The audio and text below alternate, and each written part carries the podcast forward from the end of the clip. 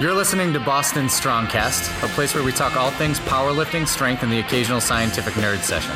I'm your host, Kevin Cann, the owner of Precision Powerlifting Systems, strength coach and competitive powerlifter in the USAPL. Thanks for tuning in, and let's get stronger together. Hey guys, this is Kevin Cann with Boston Strongcast. I'm gonna do a uh, a solo episode today. So we've had a lot of guests on recently, and I think um, it's a good opportunity for me to catch everybody up on stuff I've been doing in the gym and stuff that I'm starting to kind of transition more towards, I guess. Um, so this was something I never really thought that a lot of people would find interesting because the reason I was doing all of this was to make PPS better. And so I always felt the need to share what we were doing as a group with PPS. But how I came about with like the heuristics we use in our programming and stuff, a lot of it has to do with my experimentation when I'm in the gym training myself. So for about the last year, um, and really hard in the last six months, I've taken primarily singles. My volume has been extremely low. So leading up to my meet in January, I just struggled to do reps in the equipment. I just, for some reason, had a hard time doing it. And even though everybody was like, oh, you should do doubles and triples and everything else in the gear, it's just, I felt I was so out of position after the first rep that I just, I felt having more singles practice uh, was going to be better for me. And then I might do like a set or two of like doubles or triples with a little bit less equipment on after the fact going into my meet. Um, but it was very, very rare that I was doing more than a single rep, especially for my top sets. So I go into the meet. Um, I was actually kind of concerned that like my conditioning wouldn't hold up, where I was doing one lift a day. Um, I was training four days a week at that time, and when I was deadlifting, I was squatting before it at least, so I was doing some stuff. So, um, but the squats were pretty light, and I was kind of worried about how my conditioning would hold up for a competition, especially my first competition in gear. Which it's definitely more fatiguing being in the gear. Like you warm up, I'm running to put all my stuff on, getting my stuff on, finishing up my warm ups. Like everything just seems to move a lot faster in the equipment just because you got to get your knees wrapped, like all those things. Um, you basically just start doing stuff a few people out instead of just waiting till you know you're on deck or whatever. So I go through that competition and I had I've never felt better going into I missed my third deadlift. It fell out of my hands, but I've never felt better going into a third deadlift in a meet anytime I've ever competed. I went eight for nine in my first equipped meet, which is usually very unheard of. My technique looked really good. So, you know, some of the stuff that brought into question for me was at that time, like after my meet, it's like I didn't do a lot of reps, but I did a lot of singles, and my technique improved vastly going into the competition. Um, so one of the questions that I had was, you know, how many reps are actually necessary to increase technical efficiency in a lift? You know, coming with the Sheiko background, you know, I have these his heuristics that have always like formulated the foundation of that thought process for me. Um, but it, it made me think. So, you know, coming off of the meet, I was just doing some raw stuff, just trying to think about like where I wanted to take my training and everything. And then the COVID stuff hit, so the logistics changed with my accessibility to a gym, um, and kind of my accessibility to just equipment in general. Um, I was fortunate enough that you know for a couple of months I was in um, I was training with Mike and Lindsay in Lindsay's family's garage, and we had a decent setup. We had like two racks in there. We had enough plates. Um, you know, the floor was uneven. We made our own platform. It, was a lot of fun. It was some of the most fun I've had training in a long, long time. Um, but because of the limited availability of stuff, and with the logistics and everything, one of the things that I started to think about was, what if I just do singles?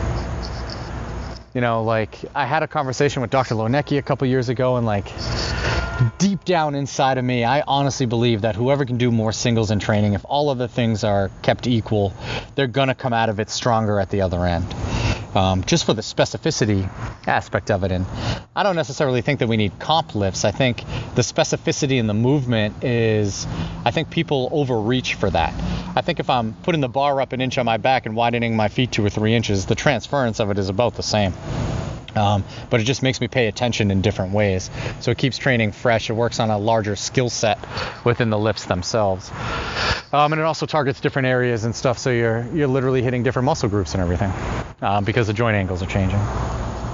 And you'll notice too, like when people change those joint angles and stuff, the differences in acceleration and positions and all of those things, like um, really tell the coach a lot about strengths and weaknesses.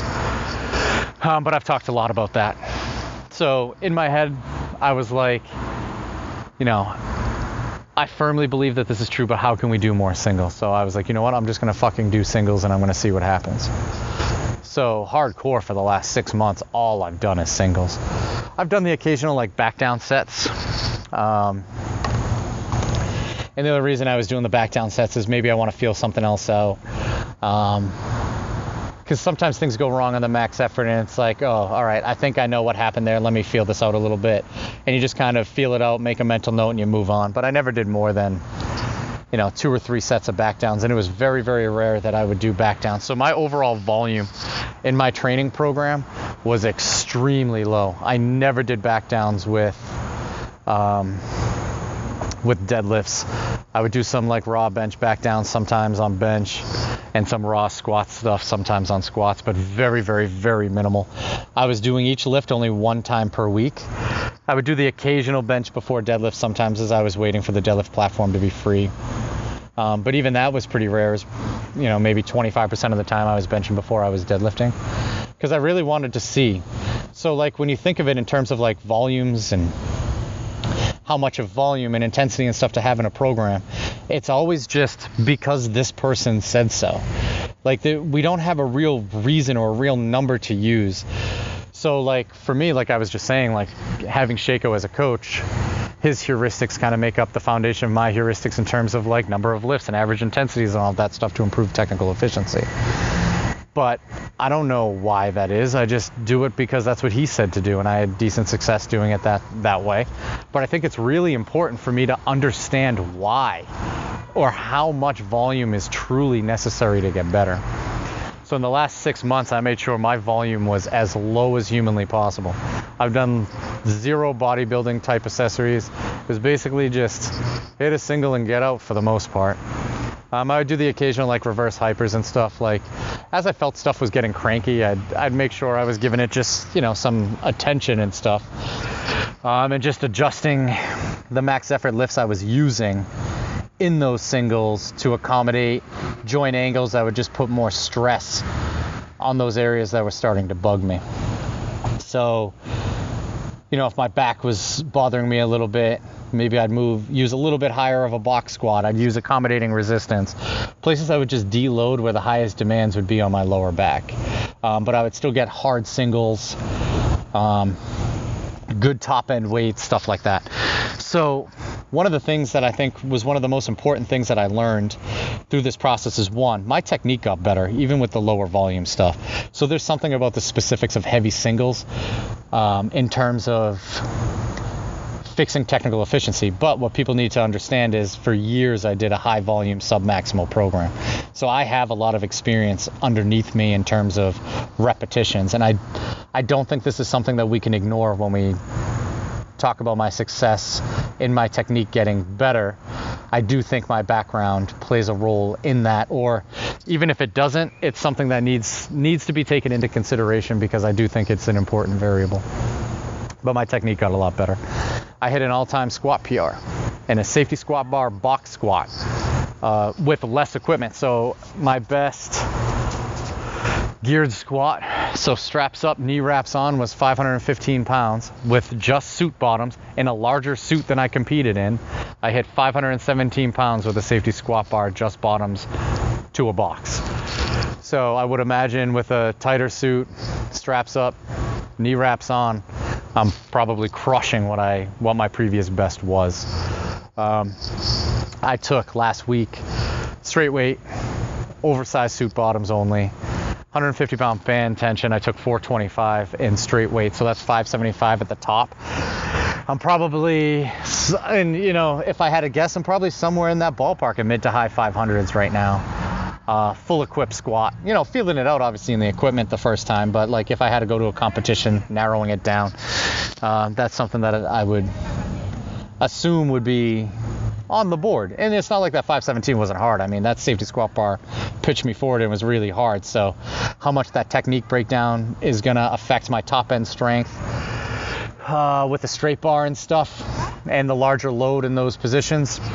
You know that that's going to be a deterrent, a determining factor of how much I'm going to lift there too, and that's something that obviously I'd have to address in training just to kind of get a feel for, see where I'm at, and figure it out. So like these are just best guesses my deadlift, which has always been like all over the place. I, I, hit a 615 pound deadlift and then I hadn't hit 600 pounds again until a couple months ago. Like it took almost a year to hit another 600 pound deadlift, which was crazy to think about. And I smoked that 615. Um, there's probably another 10, 15 pounds there. So the fact that it took me a year to hit 600 again and I hit it at the time that I was just taking singles, I found that very interesting. Um,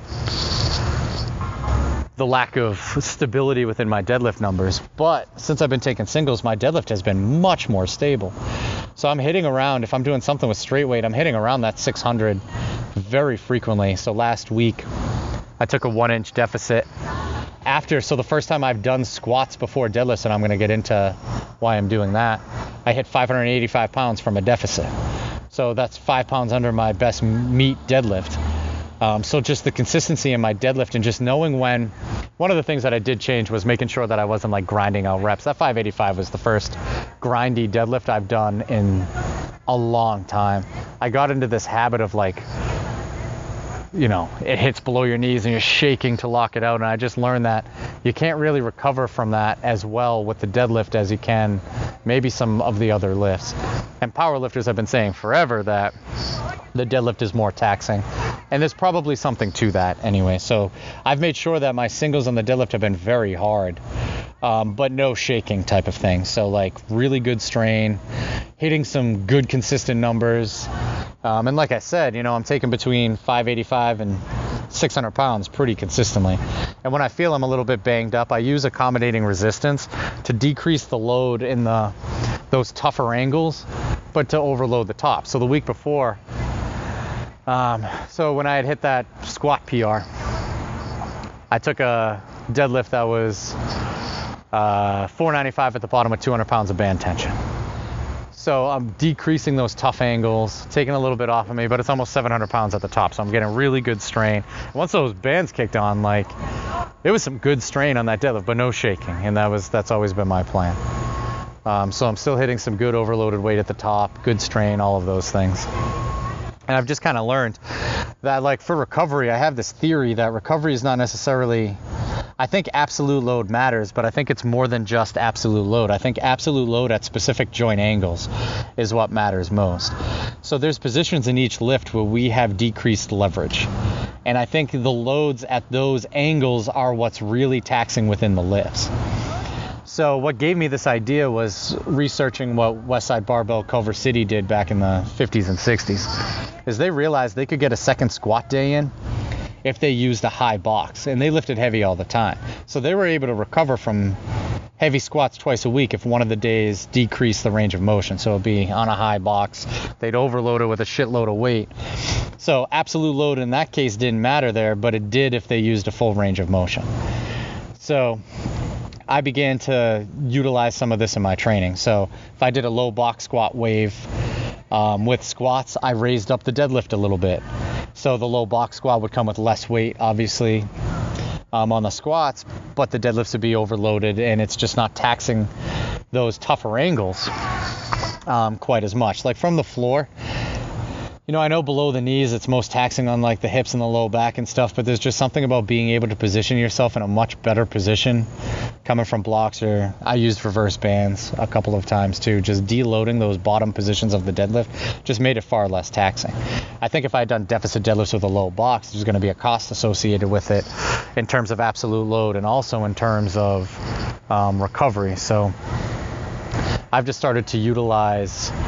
Um, accommodating resistance to decrease loads, get good strain, good top end um, weight. And I understand that tension and straight weight, they're completely they're different, but at at some point weight just becomes weight and you're still straining against that weight and I think that's the important part in terms of specificity.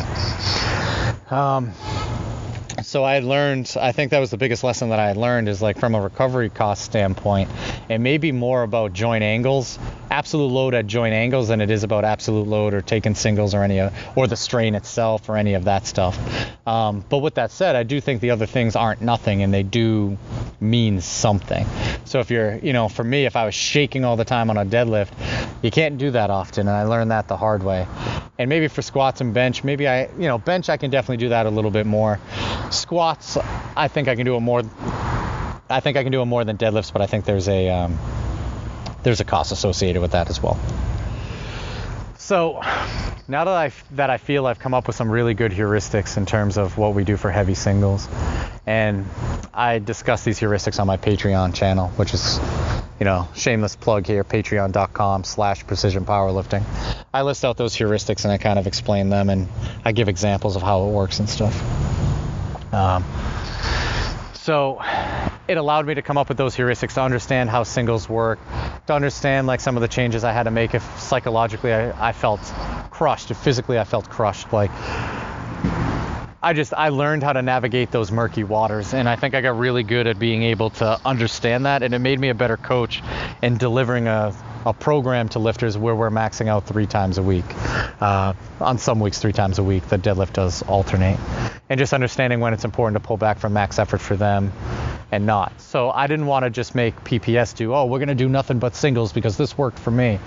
Like, you can't forget about all of what every coach says that their volume matters, but how much, right? And Dr. Lonecki had said something to me in the podcast that I had done with him.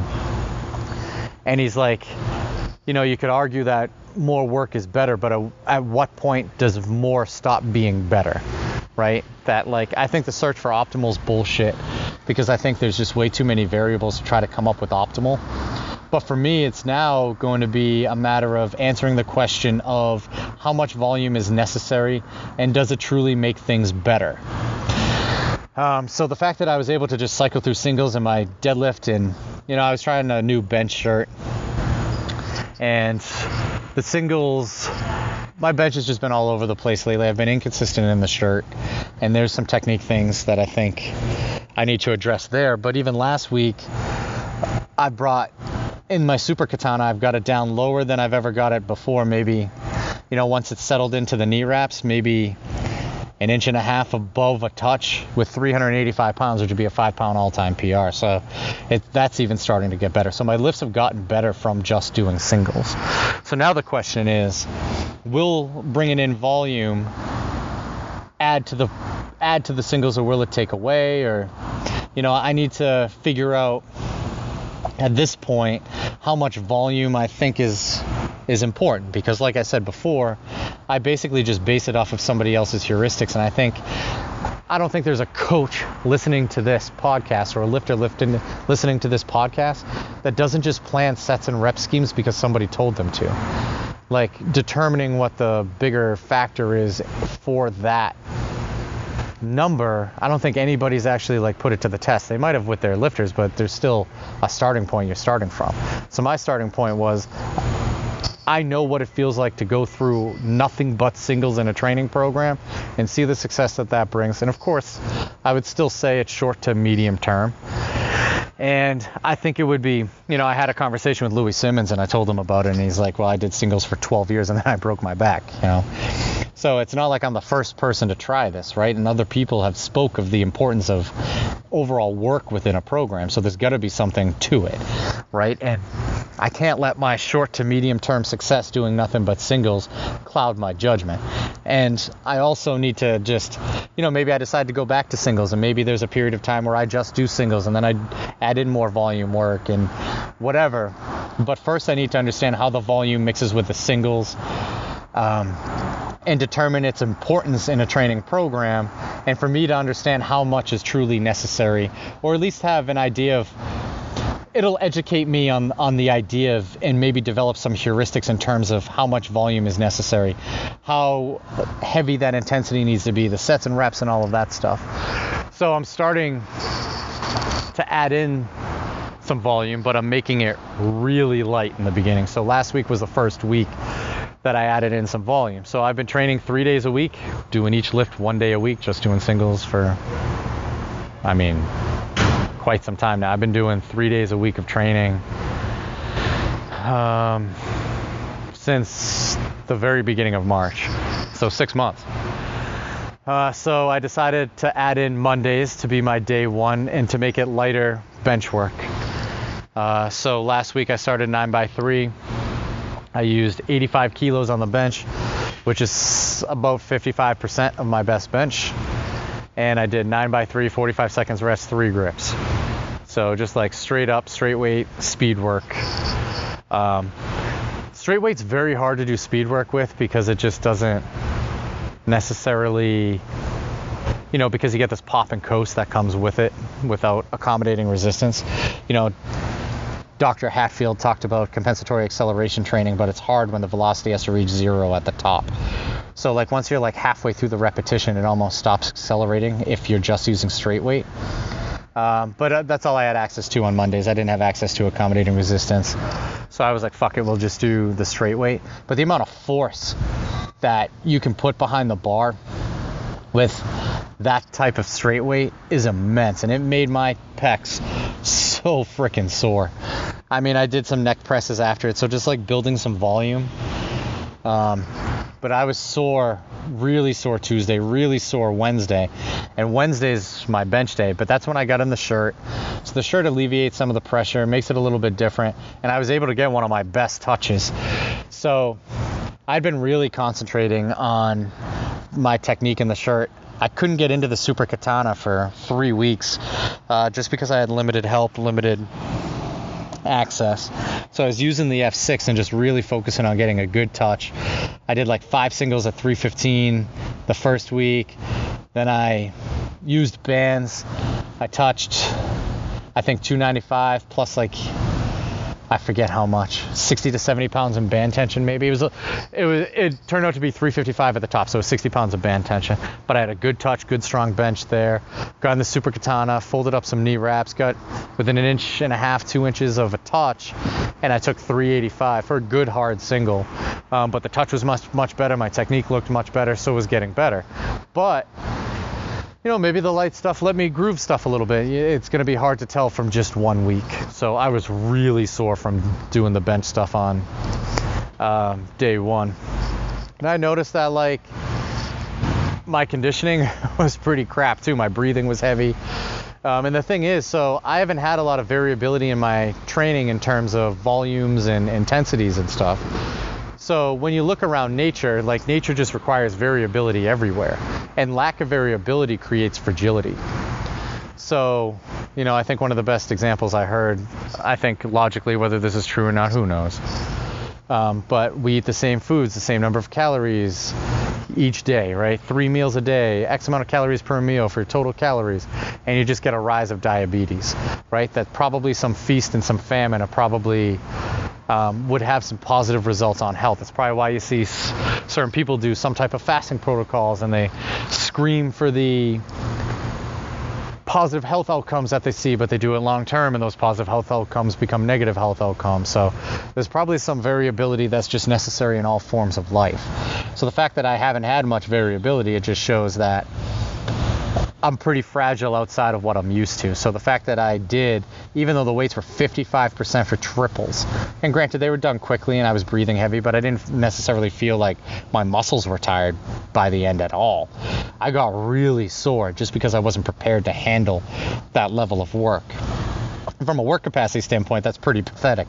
That a 9 by 3 of 55% on a bench press just completely crushed me. And I did uh, 3 by 10 neck presses with 133 pounds afterwards. So, you know, like 30 to 35% or something. Um, and some band pull aparts. Like nothing crazy because I was making sure that I was easing into it, but it crushed me. So then I did my squat day as I typically do. I did a 3 by 3 raw 225 so it was about 50% a little more than 50% bar weight of what i had hit for a max effort for a 3x3 kept the same 150 in bands uh, so it made it so it was 225 so it was about 375 at the top which is about 85% um, at the top, which is kind of what like Louie Simmons was saying. If you can get so his argument against just doing one single was if you could get 25 singles with 500 pounds of force behind it compared to just one single at 500 pounds of force, you're going to be better off, right? Say 500 was my best squat. So I wanted nine reps afterwards with max force just into it, right? Just to increase that workload a little bit. Then I did my bench. I just did my shirted bench. And then I just did some bodybuilding stuff because I was crushed on Wednesday. Um, just really sore from, you know, some back down squats that I added to it. Um, I haven't used band tension like that in a while, so maybe that added to it. The bench, so like my work load was increasing quite a bit. So I just did the shirted bench work and I did some like face pulls, some tricep press downs, just like higher rep bodybuilding stuff. Not a ton of it, uh, just to kind of keep moving around and just prepare myself for increased workloads later on. And I took a day off, and then on Friday, I used the safety squat bar, uh, 245 pounds, and I used straight weight for this, just kind of for the same reason, just like easing into it. I did an 8x3, 60 seconds rest with 245 pounds. So you're talking 50%. Um, of around my best raw squat. I mean, I haven't tested a raw squat in a long time, but this is just a guess. And actually, like, I felt some good pop out of the hole. I felt pretty good going through it. The breathing was a little bit labored. Uh, so I caught my breath, did some deadlifts, hit that 585 off a deficit. And here we are. So Saturday, Sunday, here we are on Monday when I'm recording this. My hamstrings are still screaming from that increase in workload after the deadlifts, I didn't do anything. I did some uh, like body weight back extensions. Oh no, I did uh, very light three to four sets of reverse hypers. I think sets of 10, maybe like 50 pounds on there. Like good pause at the top. So like I think of it as like a tick, tick, tick for each rep. So time under tension was pretty high, but still three to four sets of 10. That's all I did and I could barely get out of bed the next day. I was so sore. Sunday was pretty freaking bad. Today's a little better, but my hamstrings are still freaking screaming from it. So like it just shows my inability to handle an increase in workload. Um, and now when I think back to my meet in January, I was really sore the day after that meet.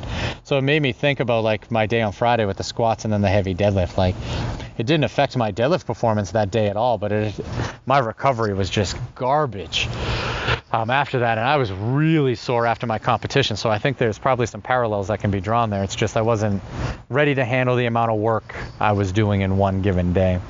So there's probably something to it. And another thing that Louie said to me, and he's like, you know, nobody's probably asked you this question. Or you've probably never even thought about it. But what did you deadlift the first time? And I told him 430 pounds. And then he goes, Well, how did you deadlift 430 pounds? And I was like, Fair point. He's like, GPP. So there's probably something to it, right? Like getting stronger, doing different things. And I think just from like a staleness point, a work capacity, you know, when I think about like my ability to handle all of those singles, I played soccer through college. I then did the MMA stuff for over 10 years. I then did Sheiko stuff for over three years. I've always had higher volume programs that I've I've been doing until I did the single. So when you look at the Russian system, one of their things is like they have schools where you go to if you want to kind of major in powerlifting. So these kids are starting between 8 and 10 years old getting PVC pipes in their hand but doing GPP work. They're all forced to do gymnastics. They play other sports. They do basic like kettlebell swings and box jumps and your typical GPP stuff you do in the gym. And over the course of years that GPP stuff gets decreased and barbell stuff gets increased. And then by the time they got to Sheiko where they're getting his style of training, they have over 10 years of being in the sport. So there's something to that buildup of GPP. And Hartman's always been a, a big on me on the GPP stuff and its importance and stuff. And you can see it in his lifters. They start with the GPP stuff at earlier ages, and then they're fucking monsters by the time they're juniors, that 20 to 23 year old age group, and even a little bit before. So, but they just have a lot of GPP and a, they build a big base. And he made me watch um, a documentary on Pyrros Dimas, and it just showed like he had this huge base by the time he did the singles with the Greek weightlifting team. Um, so I think there's just a lot of a lot of good anecdote that that GPP stuff is important for a base. But my question then becomes after we build that base, how important is it really to keep in? And how much of that that bodybuilding stuff in powerlifting, how much of it is actual dogma, right? Because so Bill West, um, Pat Casey, they were all bodybuilders before they got into powerlifting because powerlifting didn't exist back then. So they all had this bodybuilding background and took the bodybuilding stuff into powerlifting that's just existed ever since for no reason other than that's just kind of what it was like at the time. So what I'm trying to do now is just try to figure out how much of that stuff is actually important to the success of powerlifting, whether it's building a base, whether it's you know, maybe 3 months out of the year we just always come back to it. Um, you know, there's just and there's just you just think of how many bodybuilders came over to powerlifting and had enormous success, including world championships. Um, I think some of that stuff can't be you can't look the other way at it too. So just trying to understand where it all fits in is kind of where my head is at now. And that's kind of what I'm starting to do currently with my own training is just add some of this stuff in and just get a feel for it and see how it and just see how it goes. And you know, in the next month, two months, whatever, I'll do another one of these where I kind of update this process. Um, but that's kind of where I am for now is just trying to answer some questions for myself instead of relying on dogma and what other people said and other people's heuristics and just kind of uh, using the gym as my lab, being open minded and figuring shit out. Because, uh, you know, I feel as a coach, it's really important for me in order to guide a group of lifters to be the best lifters that they can, I need answers to these questions and I can't rely on other people to do it. Um, you can follow along with this process. My personal page is KWKN. Our team is Precision Powerlifting Systems. Stay strong, Boston.